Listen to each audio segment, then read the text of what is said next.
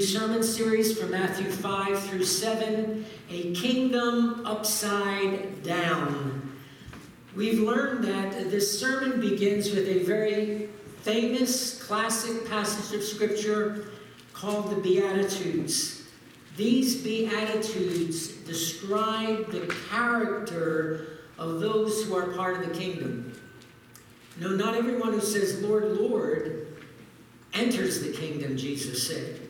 But those who do enter the kingdom will reflect the character of the king. And Jesus outlines those characteristics and qualities in these first verses that are called the Beatitudes. This morning we are considering the second Beatitude, which I've entitled The Gladness of Sadness. And our text is taken from verse 4 of Matthew 5. Blessed are those who mourn, for they shall be comforted. Aren't you thankful for that promise today? They shall be comforted. And we thank you, Holy Spirit, that you are the comforter who has come to walk alongside of us. You are the comforter and the teacher who has come to show us the way of God. So we open up our hearts to you to receive the truth that you have for us today. And we praise you for how your word will enter into our hearts, how your spirit will anoint these lips and the ears of all who hear what the Spirit is saying to the church today. In Jesus' name, amen. Amen. amen. amen. Well, I don't think we need to really reflect too long upon the thought that we're living in a world that embraces entertainment and pursues pleasure as somewhat of a narcotic because there is so much pain, there is so much suffering, there is so much trial, there is so much tribulation in the world. So it seems that at any cost, we will pursue pleasure and we do anything possible to avoid sorrow and to avoid pain. And the mantra of many who live in the world today is probably this beatitude Blessed are those who can laugh their way through life. But the reality is, they live in the truth of Proverbs 14 and 13, which says, Even in laughter, the heart may ache, and joy sometimes ends in grief, does it not? But in contrast to that, Jesus said, Blessed are they who mourn. Blessed are those who sorrow. You know, you look at those words, and then he follows it up with the promise, for they shall be comforted. And it seems like that beatitude is so profoundly paradoxical. How is it possible for the unhappy, those who are sorrowing, those who are grieving, to then be happy? How do we find gladness in sadness? But Jesus clearly states that if you really want to know my comfort, then it is found through the path of sadness and tears. So this morning we want to look at the different circumstances that come into our lives, causing those sorrow and tears. But first to understand how those this beatitude speaks to each of those circumstances and causes us to find comfort. So I think the first thing that we need to do this morning is to establish that there are three kinds of mourning. For those of you who are taking notes, I won't ask who's taking notes, but those of you who are taking notes, those three are these there is natural mourning, there is sinful mourning, and there is also spiritual mourning. Natural mourning is something that all of us in life will experience as we grieve over the losses that we suffer in life. How many of us know that we live in a fallen world? How many of us know that in this world there is suffering, there is sorrow, life is full of heartache and pain and loss? And fair warning if you say, no, life's been going pretty well for me. Well, live long enough, and I guarantee that you will experience some kind of loss in your life. Perhaps some of you are sitting in this church this morning and are going through some phase of loss, some deep sorrow in your heart. Because sadly, part of living is dying, and sooner or later we're all confronted with the most devastating of all losses, and that is death. The death of a parent, the death of a child, the death of a spouse, a sibling, a close friend. And we know that people deeply sorrow even over the loss of a pet. Pets become so integral to our families, do they not? And when they live their short lives and leave us, we are in deep, deep sorrow. Perhaps the deep sorrow is the result of someone who was very dear to you who just decided to take offense and walked out of your life. You've been now crying yourself to sleep every night. We need to understand that being Christians does not mean that we do not sorrow. Does not mean that we do not weep. We are human and we hurt. The good news is that God understands and He cares. And when we look at our Savior who walked this earth, the Bible is so very clear that He was a man of sorrows and acquainted with grief. I know when we were growing up as kids, we used to think we were really cool when we'd say, Oh, I know a verse of scripture that I've memorized. That verse found in John 11 35, Jesus wept. And you kind of make a joke about that, but the reality is when you think about what that verse means. And I was looking at some different versions of the reading of that verse, and in the International Standard Version, it brings home the intensity of what Jesus felt in that moment as he stood at the grave of Lazarus. And this is how it's translated Jesus burst into tears. He was so overwhelmed with grief and sorrow that he just burst into tears. And it wasn't something that was hidden. In fact, the Bible says that those that were looking at what was going on in that moment said, Behold, how Jesus loved him. Lazarus was his close and personal friend. As he saw the sorrow all around him, he burst into tears. It speaks volumes of the humanity of Jesus and his compassionate heart toward us. And we could be encouraged this morning when we have natural mourning because of the losses that come into our life. Do you understand and do you know that Jesus sees every tear that you shed? I love that verse in Psalm 56 and verse 8. I'm reading from the Passion Translation.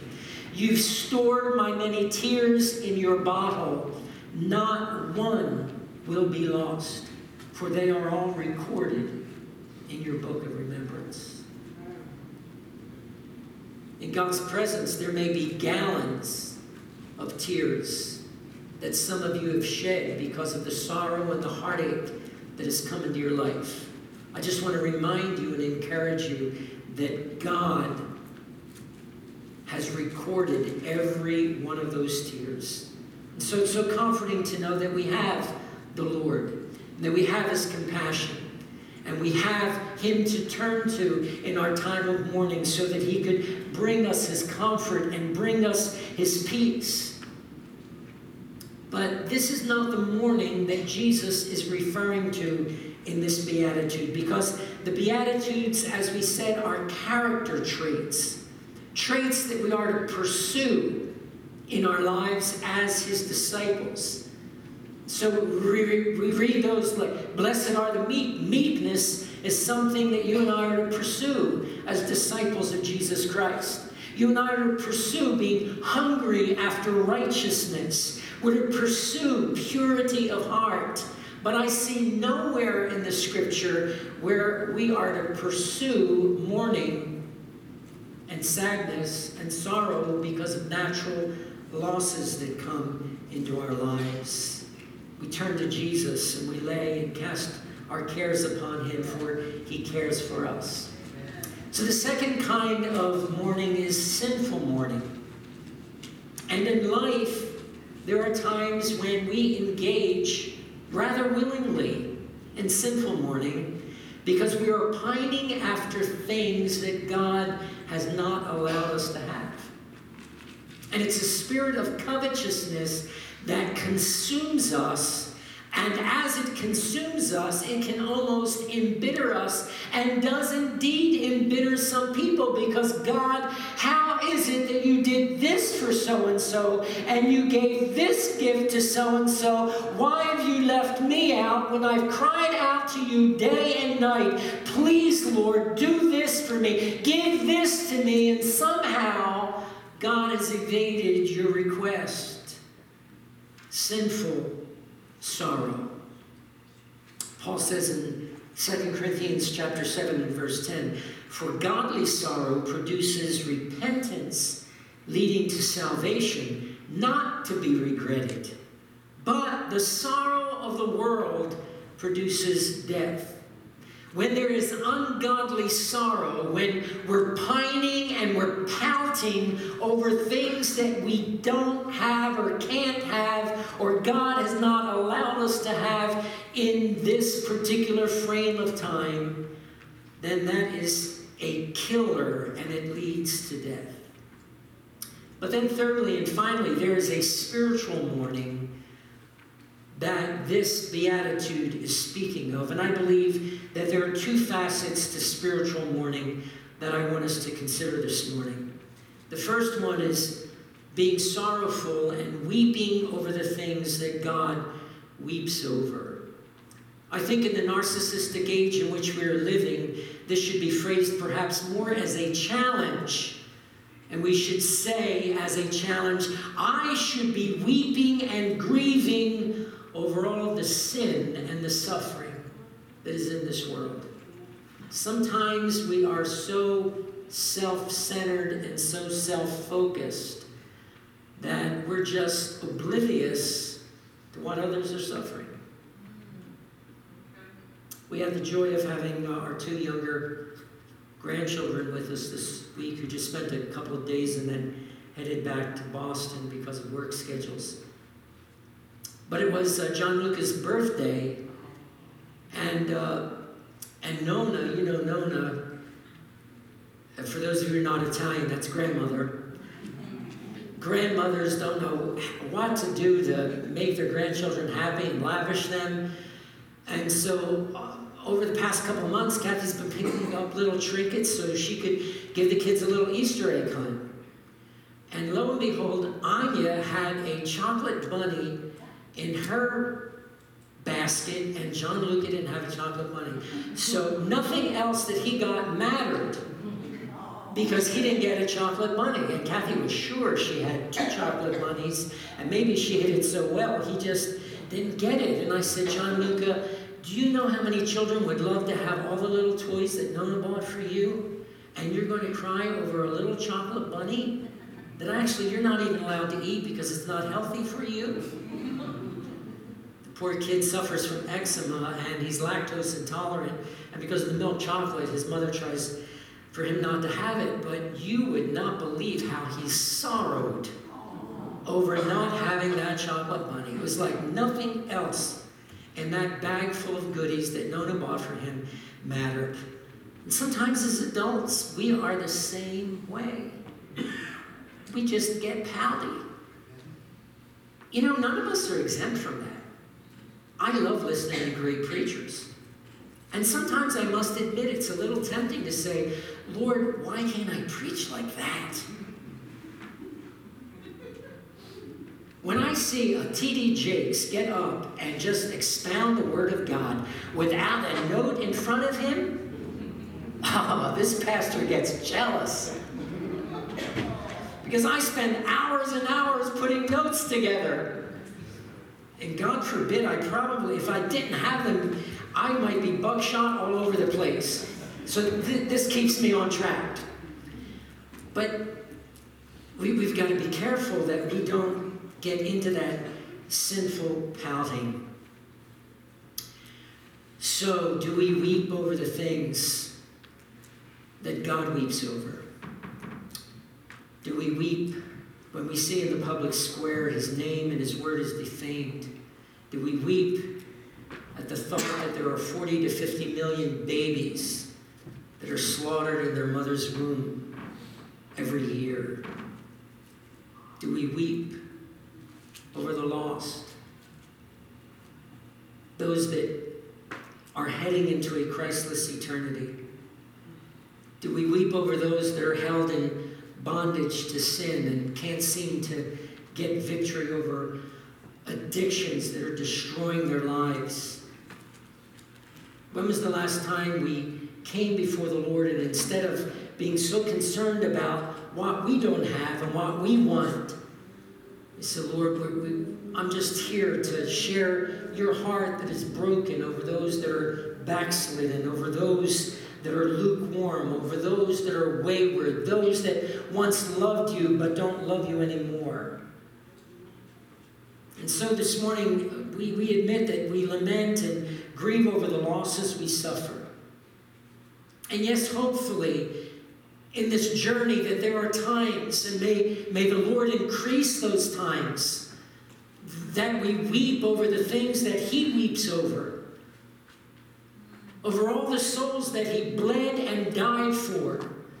That if they reject Christ, they, they will not ever make it into God's heaven.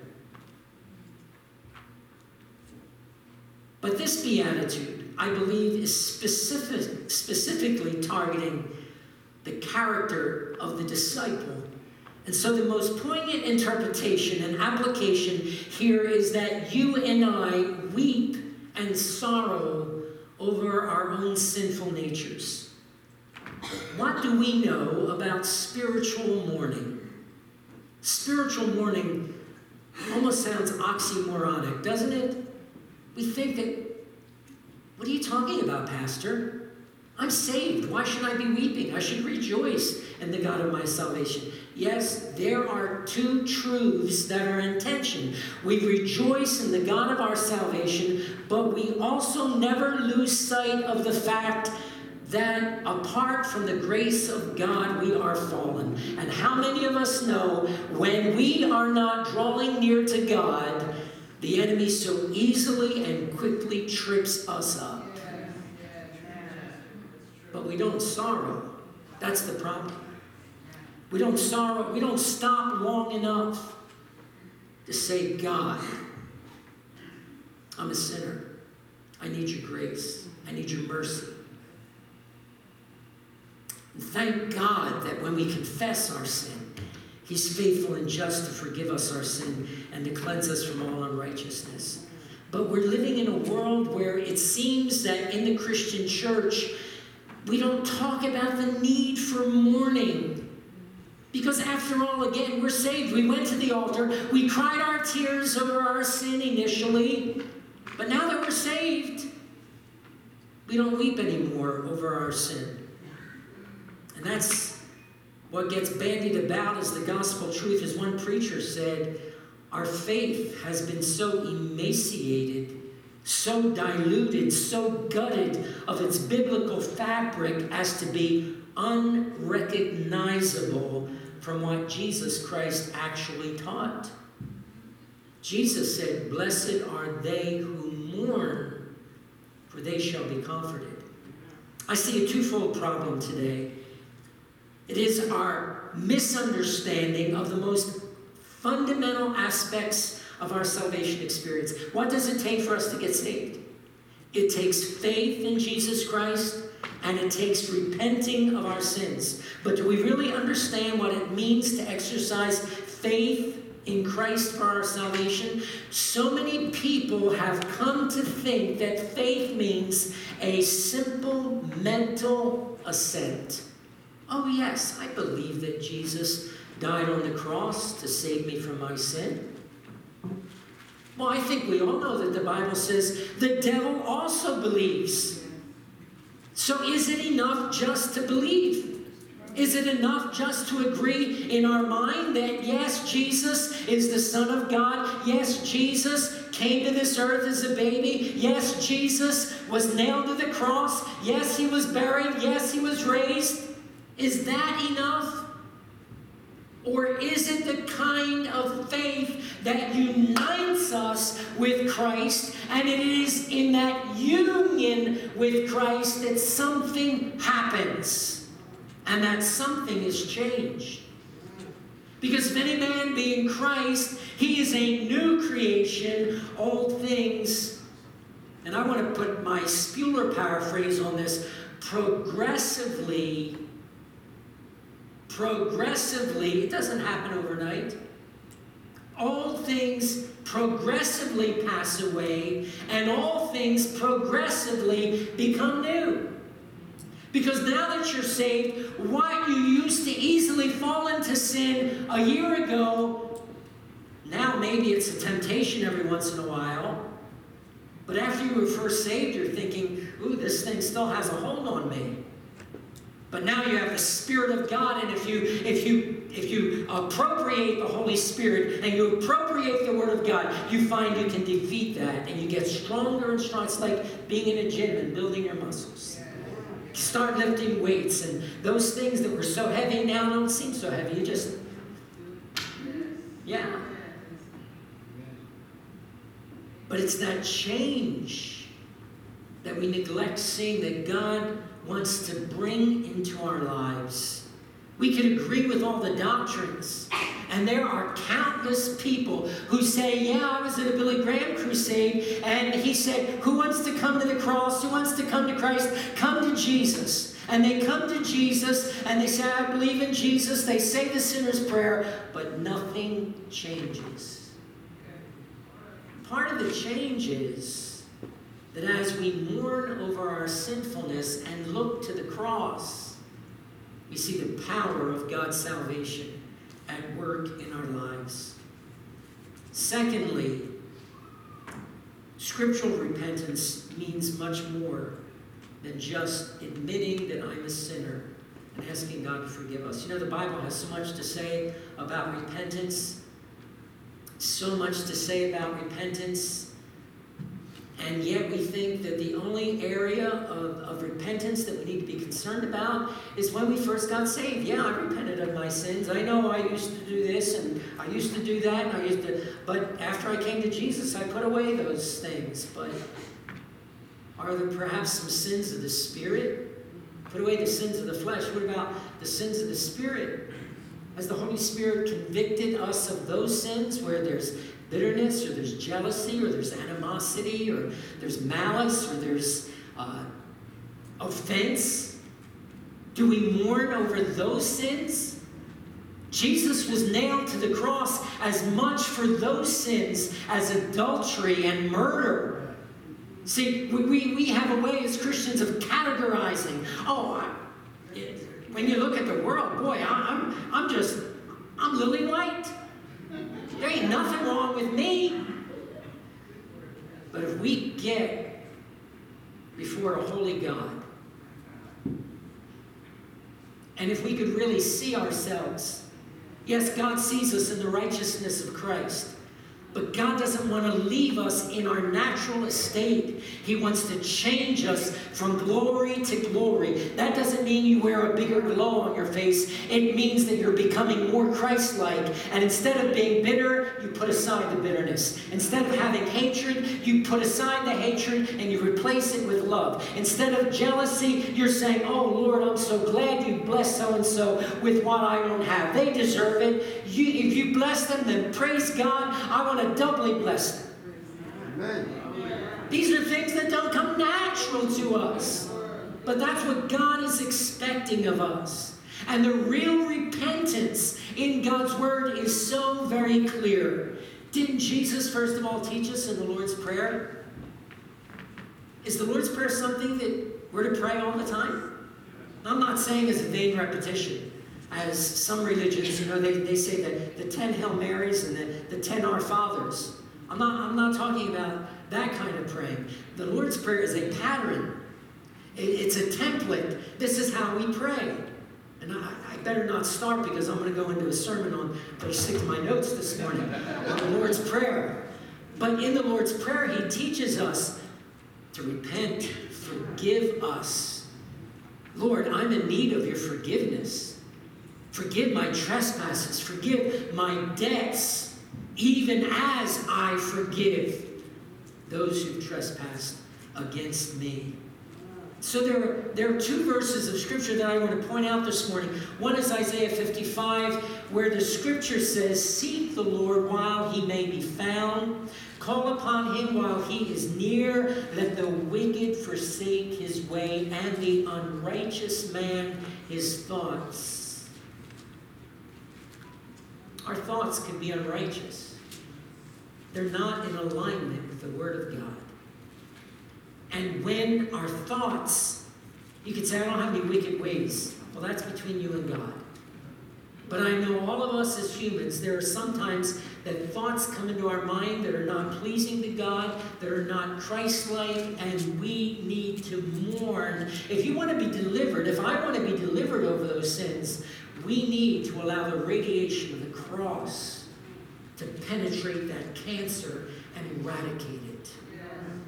And that's the only way, that is the only way that the change will take place in our lives. And let him return to the Lord, and he will have mercy on him, and he will abundantly pardon. You know, to forsake means to renounce our sinful ways and our sinful thinking. We need to renounce how we rationalize away and how we justify and how we whitewash sins that are displeasing to God. When we follow that instruction, we need to see that it's a thousand miles away from merely admitting, oh, yeah, I'm a sinner. Lord, forgive me. Sometimes our, our prayer for repentance is, and Lord, any sins that I committed today, please just please forgive me. Have we really thought about the sins that we may have committed that displeased or dishonored the Lord? Jesus is saying, Blessed are they that mourn, for they shall be comforted. The second verse I want to point out is 2 Timothy 2.19. Nevertheless, the solid foundation of God stands, having this seal, the Lord knows those who are his. Aren't you glad to know that God knows those who are his? You may feel sometimes like you're nobody. You may feel sometimes that who notices me? Who cares about me? He does. And if he cares about me, I don't care about anyone else who cares about me. Because you are his beloved. You are his favorite one. That's something to be happy about. That's something to rejoice in. But it's also something that should sober us because the Lord knows those whose hearts are fully after him. The eyes of the Lord run to and fro throughout the whole earth, seeking to show himself strong on behalf of who? Those whose hearts are loyal toward him. Those who have hearts that say, God, I want to serve you on Monday when I don't feel your presence like I feel it on Sunday when I'm in church. Lord, I want to be loyal to you. I want to be devoted to you every hour of every day. The Lord knows those who are His. And listen to this. And let everyone who names the name of Christ depart from iniquity. How many of us know that we can't negotiate with God? This word is non negotiable. What is written is written. I know they're trying to rewrite the scriptures. They're taking out the verses that they don't like. It's the scripture according to man. But when God gave his word, he said, This is my word. Heaven and earth will pass away, but my word will never pass away. And if we say Jesus is Lord, we better be careful. Because if Jesus is Lord, depart from iniquity. Depart from iniquity. If there's iniquity in our hearts, those, I, I, like this more modern version of this verse, those who say they belong to the Lord must turn away from all wrongdoing. Sometimes we think, oh, yeah, yeah. Even though I might be tempted, I, I never look at porn on, on my computer. But you're harboring unforgiveness do you name the name of Christ? Depart from iniquity. That's iniquity in God's sight. Depart from it. Means to make an about face, no longer feeling it's okay that I'm in disobedience. Well, I, can feel the way that I, I'm human. Not human. Yeah, you walk in the flesh, but you live by the Spirit. That's not human, that's supernatural. God's given us the way to live in victory over sin. And trust me this morning, if you're getting annoyed with what I'm saying, please don't be, because I'm preaching to myself.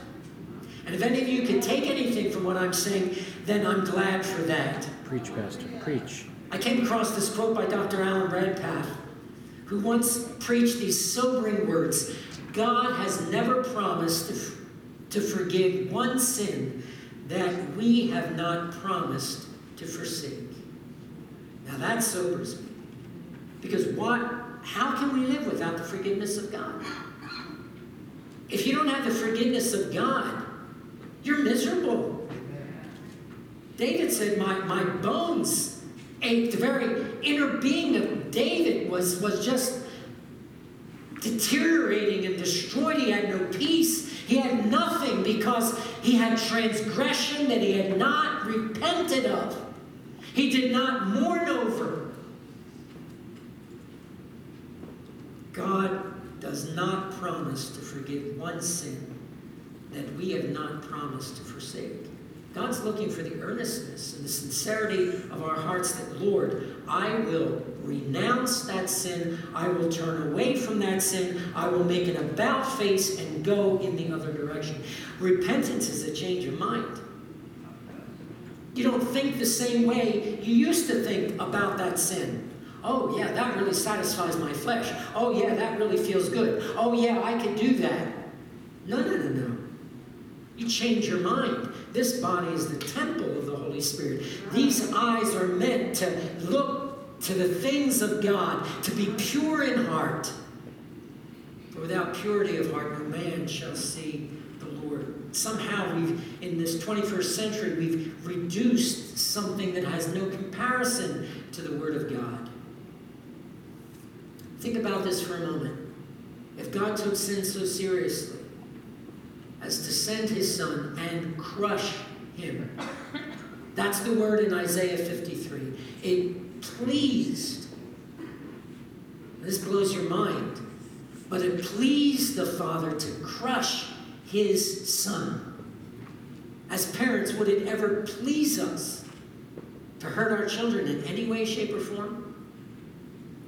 But God recognized the only way He could have His sons and daughters back was through the sacrifice of his son. So it meant so much to God to crush his son on the cross so that you and I could have salvation. And now that we have this salvation, can we be so flippant as to think I can still walk in this sin? I can still justify this wrongdoing. I can still uh, placate these pious platitudes that are contrary to the Word of God.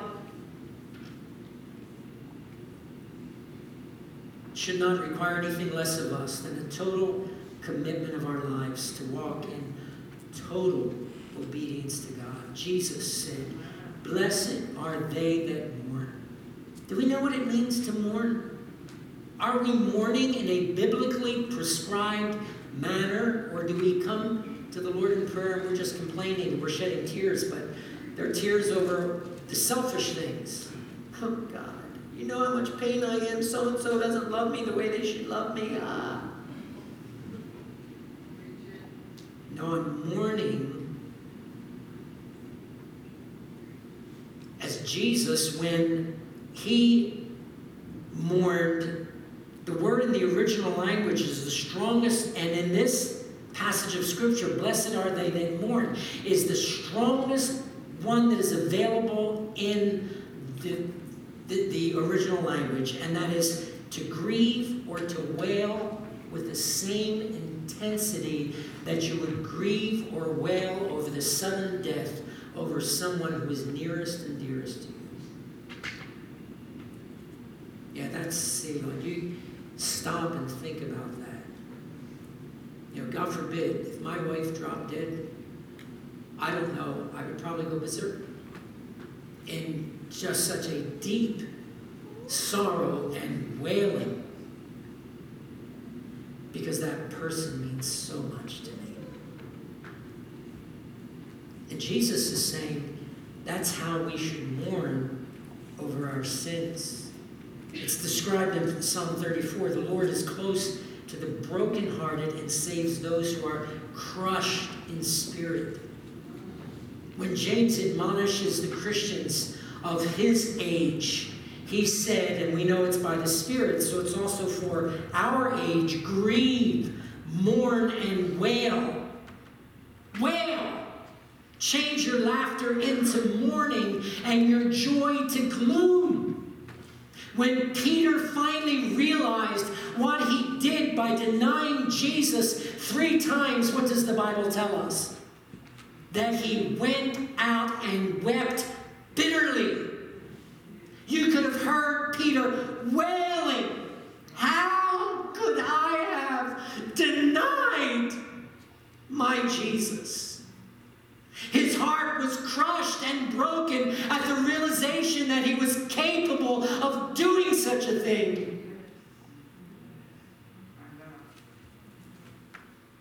David Brainerd, I don't know if any of you are familiar with him, he was actually a missionary to the American Indians, and he lived to, I believe, I don't even know if he reached his early 30s.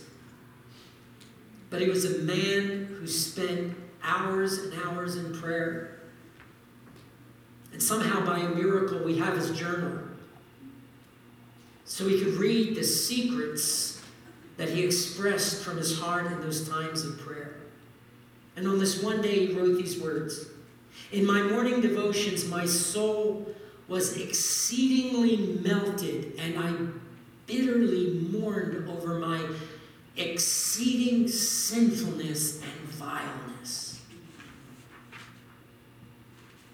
I think that in Christian churches, we have gotten such large doses of of who we are in Christ and, and our position in Christ and how glorious it is to be a Christian and all the gifts and the power and the anointing and this and that and and this part of the truth that is equally in the Word of God, truth and tension. Yes, the truth is here, but it's also in here.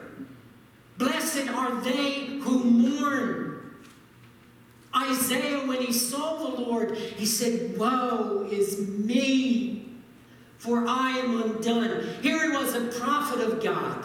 Here he was a man who walked with God, that the people of his day looked up to Isaiah. He, he was a prophet. He heard the voice of God. He spoke the word of God. But one day, God revealed himself. And he cried out in deep contrition, Woe is me, for I am.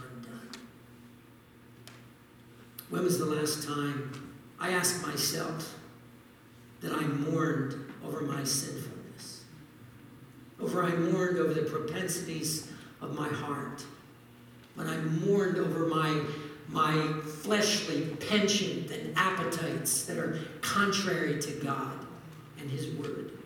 See, until we understand our exceeding sinfulness and how vile we are in our human nature, we will never mourn as we should, or grieve as we should, or understand God's grace. Because that's the door to really understanding and appreciating God's grace and forgiveness.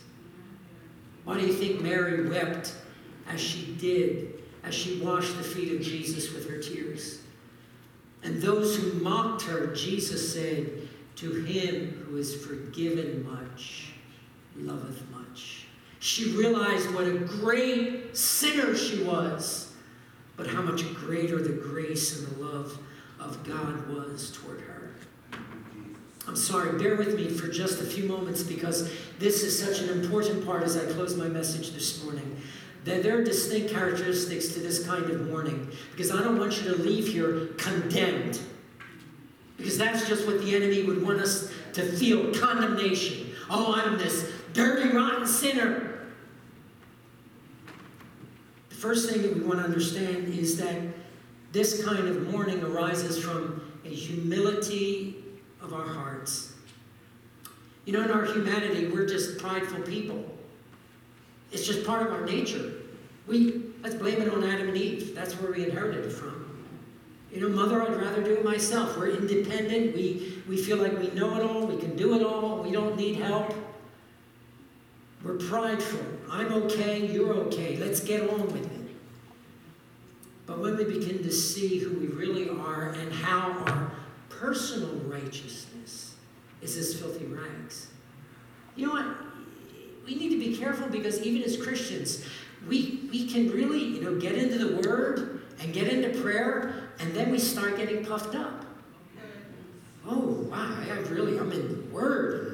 Yeah, God really, He's He's impressed with me. And boy, instead of spending a half hour in prayer today, I spent a whole hour in prayer today. And you know, we that's our righteousness.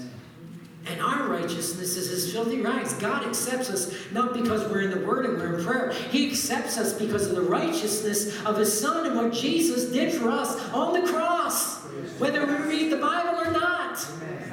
But if we really love Him, we're going to read Him. Because we want to know what He has to say to us. We want to be in communion, fellowship with Him. The second thing is Spiritual mourning is a matter of the heart. Our heart is right. We just don't mouth words, but we're really in earnest. And the best illustration of this is Saul in 1 Kings uh, chapter, which chapter was that? Well, wherever it was in, in uh, 1 Kings, where he took the plunder for himself when God said, Don't touch a thing, don't save a thing. And when he was confronted by the prophet Samuel, who came, he was so proud of himself. I, I, I did it all. I, I obeyed the command of the Lord. And Samuel said, What is the bleating of the sheep in my ears? He was caught. This King Saul, who was filled with pride and arrogance that he wanted to do it his way, when he was confronted with the truth, he had nowhere to hide. And then he finally confessed, Yeah, I sinned, I transgressed the law of the Lord. Samuel, I, I really messed up. But now let's look at his heart. Was he really sincere? Was he really in earnest? Because then he says something really revealing. He says, I've sinned, but Samuel, please come with me to the elders because I'm going to go meet with the elders of Israel right now, and it's important that I have you as the prophet of the Lord by my side because that is what brings me honor. It's like this is affirming who I am as the king. The prophet's right by my side. Well, we know the rest of the story. The point that I'm wanting to make today is Saul did not have a change of heart. He was not spiritually mourning. Alexander McLaren says, that great pulpiteer from yesteryear says this If we have never been down on our knees before God, feeling what a wicked man or woman we are, and hugely, we, I hugely doubt whether we will ever stand with a radiant face before God and praise Him throughout eternity for the mercy that He has shown to us. So, this, this Mourning, spiritual mourning, arises from humility. It's a matter of the heart. And thirdly, this, this is the most important point it's infused with hope. What do I mean by that? You know, the devil tempts us to sin, and then after he tempts us and we fall prey to the temptation, then he condemns us. You dirty, rotten sinner. How can you call yourself a Christian? How can you, as a believer, who you go to church on Sunday morning and you're, you're waving your hands and you're praising the Lord, and then you did something that nasty and that dirty, or you thought that evil, perverted thought? How can you?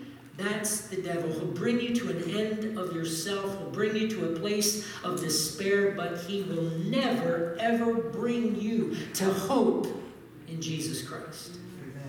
The difference between how the devil operates and God operates when the Holy Spirit brings us to an end of ourselves and we're open and saying, God, show me my heart, show me my sinfulness that I might repent. He will also bring us to hope in Jesus Christ. That's how he works.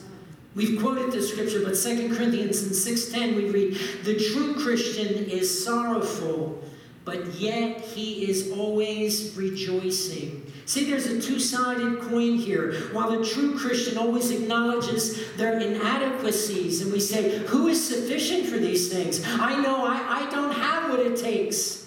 But by the same token, when we mourn before God in humility and acknowledging that we don't have it in ourselves, then we say our sufficiency is of God. The true Christian, when he says, O wretched man that I am, who shall deliver me from this body of death? Then the Holy Spirit infuses hope in us, and we can say, But thanks be unto God, through Jesus Christ our Lord, we are more than conquerors through him who has loved us. Know this this morning without that hope we are not spiritually mourning. The devil is just making you despair. Don't let him pull that on you today. When we say with the Apostle Paul that we're the chiefest of sinners, at the same time, we're infused with the hope that says, But by the grace of God, I am who I am because I am not what I used to be, I'm not what I'm going to be. But thank God I'm not the old man that I once was. By his grace and by his spirit, he's changing me from glory unto glory. This is true Christianity. Mourning their sin, but not ending there, because the word of God and the promise of Jesus himself is Blessed are they who mourn, for they shall be comforted. Do you know, Christian friend, there is no comfort like the comfort of the Holy Spirit when we know that after we've repented, that burden of guilt and shame is lifted and we can breathe freely because we are forgiven. We are embraced by our Heavenly Father. There's no guilt, there's no condemnation. Jesus came to comfort those who mourn. And isn't that just the mission that Isaiah prophesied concerning Jesus? To con- console those who mourn in Zion, to give them beauty for ashes, the oil of joy for mourning, the garment of praise for the spirit of heaviness, that they may be called trees of righteousness, the planting of the Lord, that he may be glorified. Do we want to be blessed today? Do we want to be comforted today? Then let's get ready to do some weeping. It's one of the healthiest things that we could ever do. Do you know that even in the natural, they say crying is a psychological mechanism that God has created so that we can have a catharsis? Debbie could help explain that since she's a nurse. A catharsis is something that cleanses us and washes us and just makes us feel all better again. That's what true, genuine biblical repentance does for us. So this morning, if we're acknowledging sinful mourning that's eating away at our souls like a cancer, let's come to Jesus today and repent and find his forgiveness. But if it's spiritual mourning, know that the Lord is pleased that we have a broken spirit and a contrite heart because he said this is pleasing to him and he desires to bring us his comfort. I'm going to close with this quote by Leonard Ravenhill, that great revivalist. He says, Five minutes inside eternity, and we will wish that we had sacrificed more, that we had wept more, that we had bled more, that we have grieved more, that we have loved more, that we have prayed more, and that we have given more. Today we have an opportunity to change that so that there's no regret when we get to heaven. I love what Mike Bickle says, and I've I probably said it a dozen times, but it bears repeating. Lord, as he prays, shock me now. Don't let me stand before you and be shocked later. Of all the things that were in my life that I never repented of, all the, the ways that I still attached myself to the world and loved the world more than I loved you, all the missed opportunities, shock me now. I don't know about you, but I'm saying, Jesus, shock me now. And I confess before you, as the saints of God in this church, that I don't mourn over my sinful self as I should. But I'm asking God to just give me more contrition, a broken heart, and a contrite spirit, because I know He will not despise that. He will take pleasure in that and He will reveal Himself and He will bring His comfort, His grace, His strength, and His peace into our lives as we humble ourselves, as we get our hearts right before God and allow Him by His Spirit to do what only He can do in bringing us into right alignment with His Word as His kingdom disciples. So many Christians out there they're not kingdom disciples. They're not mourning as God would have them mourn, bringing them into a closer relationship with Him. Let's bow our heads in prayer. As a closing prayer this morning, I want us to sing along with that song, Create in Me a Clean Heart. I think I'm clean, but Lord, where are those closed doors that I've shut off from you? Shut off from my own awareness and consciousness? Because I feel like that I've given most of my heart that this is part of me that I can keep for myself. But I acknowledge today that if you are not Lord over all, then you are not Lord at all.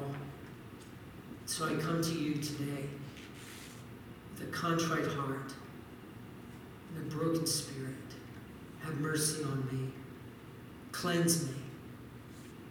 Bring me to a place of deep repentance, that I might know your comfort, that I might know the hope that there is, because Jesus died and paid the price for my forgiveness. He died and paid the price so that I might be drawn closer and closer and closer to you.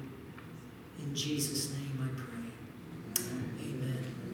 Will you stand with me as we sing this song together? If you feel you just want to come and spend a moment in prayer at the altar, you're welcome.